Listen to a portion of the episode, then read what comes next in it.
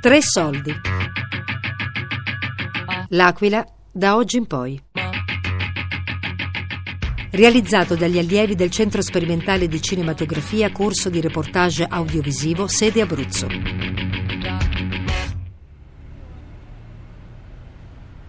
La strada è il mio mestiere, di Chiara Napoli. Taxi, buongiorno. Va bene, il taxi 22 arriva, 5 minuti. Tempo di imparare le strade, dove stavano, i nomi, le cose. Bam!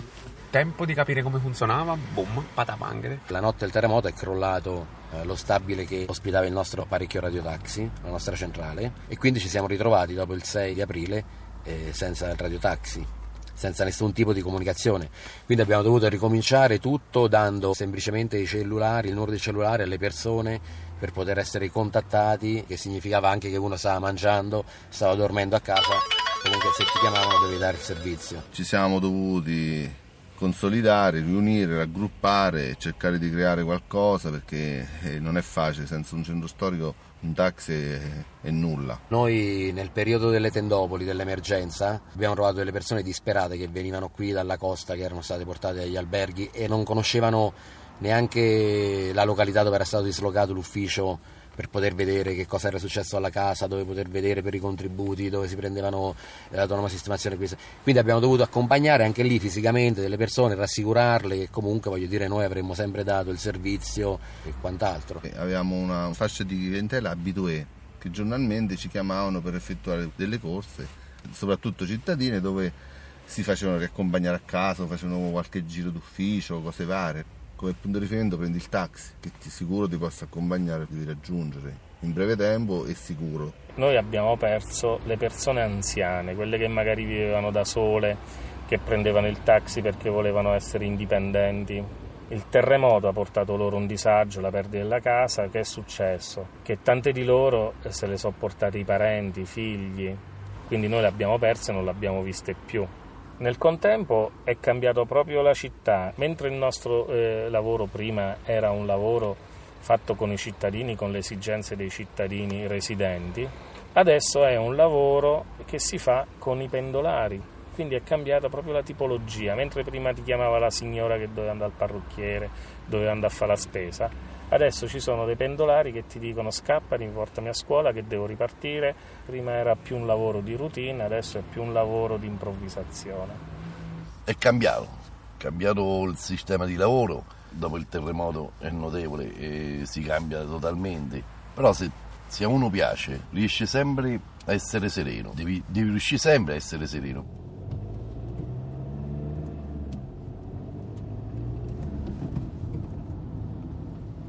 Entra uno, esce un altro, entra il ricco, entra il povero, entra il barbone, entra il delinquente, non sai mai chi entra, quindi è sempre un'incognita.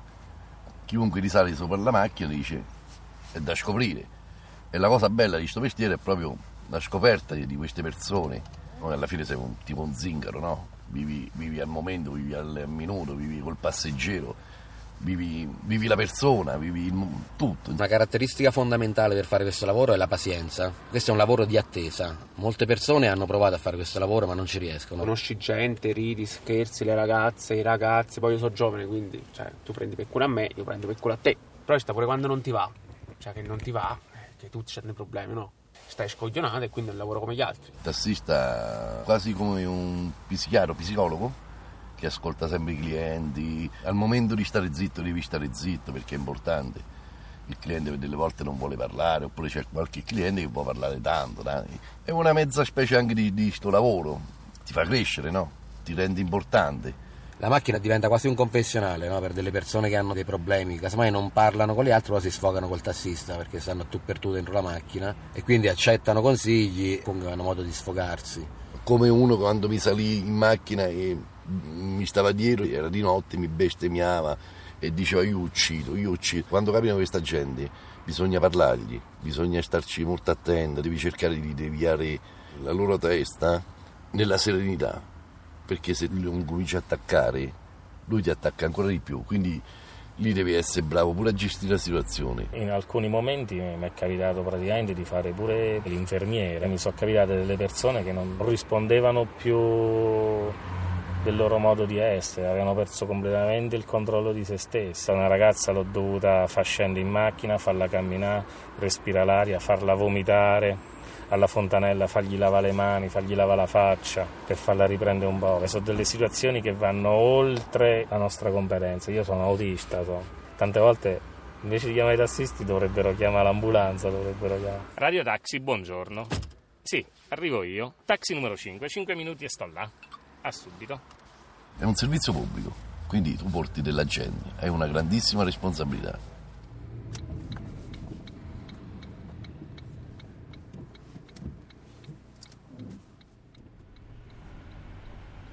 Disagi cittadini di Manuel De Pandis ed Eleonora Gasparotto.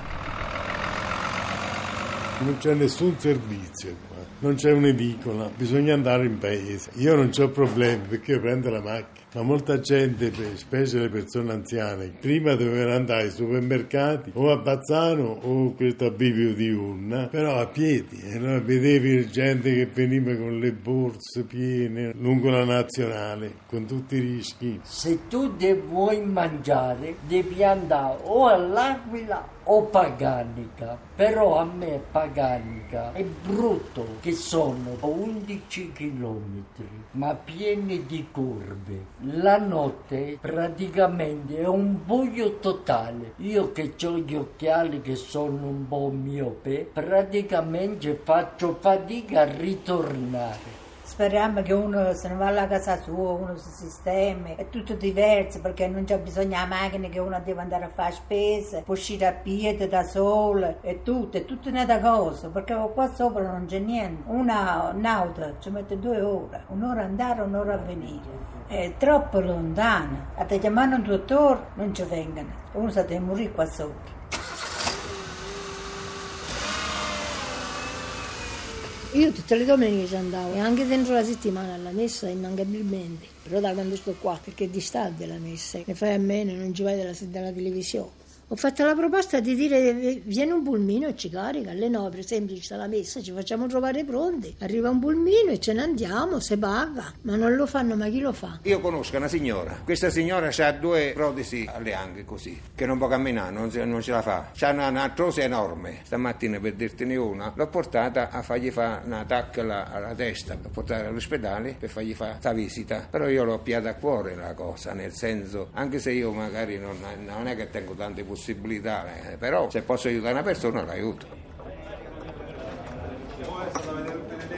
Ma gli, gli anziani, proprio quegli anziani anziani che non, non hanno proprio nessuno, perché io guarda se vado qualche volta all'ospedale vedo pure qualche vecchietta più di me, con i bastoni, che non ci avranno proprio nessuno, nessuno, che se devono fare qualche ricerca, qualche cosa. Io vedo che, che vanno queste vecchiette a piedi, mo, se per piacere suo vogliono uscire, oppure per necessità, questo non lo so. Ma io vedo certe vecchiette che sono più vecchie di me e vanno in giro, dico ma io sono proprio quella che, che mi devono, come io pacco postale, mi devono prendere qua, mi portano, se non ci sta la macchina, io non mi muovo, dico sono diventato pacco postale.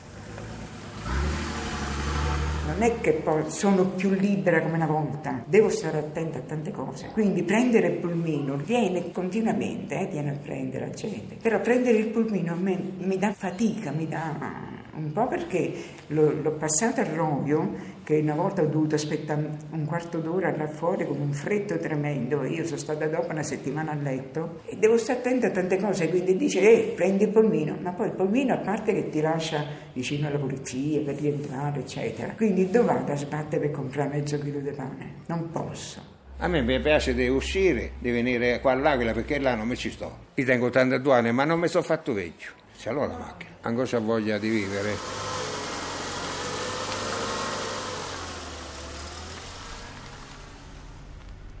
Una seconda vita di Flaminio Muccio.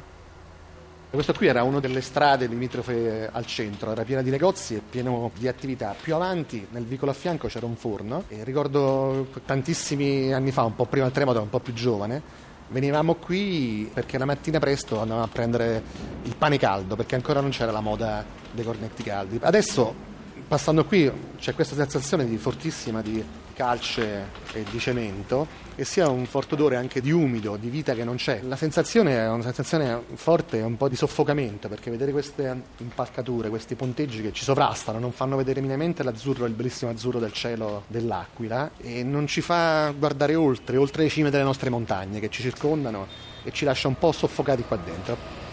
Tutto quello che io immagino di, di questa città mi viene eh, da questa energia proprio, la, la, chiamo proprio così perché non ho altri termini, me la sento proprio dentro, che ho in, immagazzinato quella notte e man mano nel tempo eh, la, la, rilascio però per iniziative che, che mi facciano lasciare la città non come adesso, ma una città migliore per il futuro. Ho cercato di fare delle cose per la città, tantissime, eh, le più varie possibili, dalla fotografia alla smart city a creare dei luoghi in cui poter aggregare le persone. Poi negli anni mi sono attivato anche al di fuori della città perché capivo che era importante che all'esterno della città ci fosse una sensazione chiara di quello che stava succedendo. Per cui abbiamo contattato Google con i loro pensatori, abbiamo ideato il sito che si chiamava Noi l'Aquila, che serviva a raccogliere le memorie dei cittadini non avendo più la città. Io certe volte mi sento come mio nonno nonno quando mi raccontava sempre le stesse storie della prima guerra mondiale. Io lo faccio la stessa cosa, faccio con mio figlio che ha 16 anni, mi viene a raccontargli come erano le strade, cito via Cavour, via Patini, via Sassa, quello che succedeva in piazza Duomo,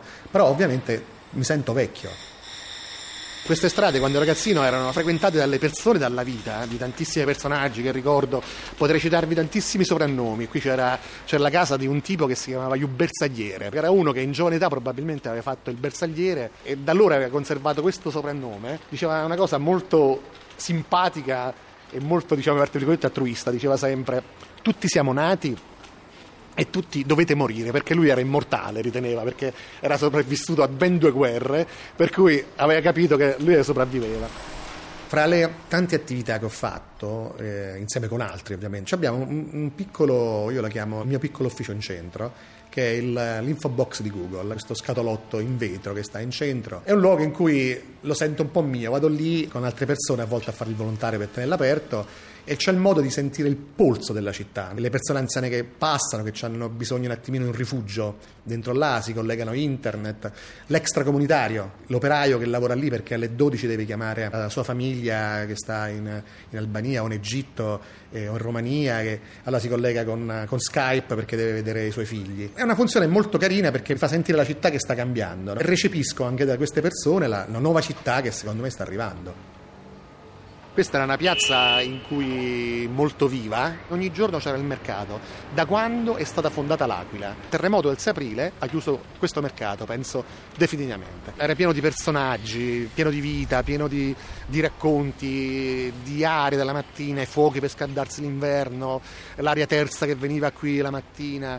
Eh, c'erano personaggi tutti tipi, c'era Iuramaro, Iufunaro, Picontrisce, Iutordin Partese, Iunanitto, Iusciomecche c'erano tantissimi prenomi, tantissime persone che ognuno rappresentava un pezzo del mercato, perché Yufunaro vendeva le funi, Yushomek perché camminava in una certa maniera. Questa piazza che fino alle 9 era, era piena di, soltanto dei venditori del, del, mercato. Poi improvvisamente, come se avessero aperto i cancelli, e da tutti questi vicoletti piombavano le persone, le massaie che andavano a comprare i prodotti della, del territorio che arrivavano. Io quello che vorrei che succedesse è che questi odori che sentiamo ora, questi, questi odori di, di, umido, di cantiere, di, di muffe che sentiamo, siano odori che lasciano la speranza nel futuro, cioè sia un investimento che la botte ci sia il vino buono dentro, ecco, che fra qualche mese, fra qualche anno, quando l'apriremo, finalmente avremo questa, questa città riconsegnata alle, alle future generazioni.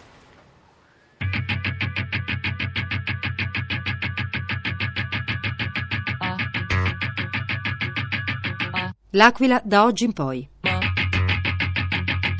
Realizzato dagli allievi del Centro Sperimentale di Cinematografia, corso di reportage audiovisivo, sede Abruzzo.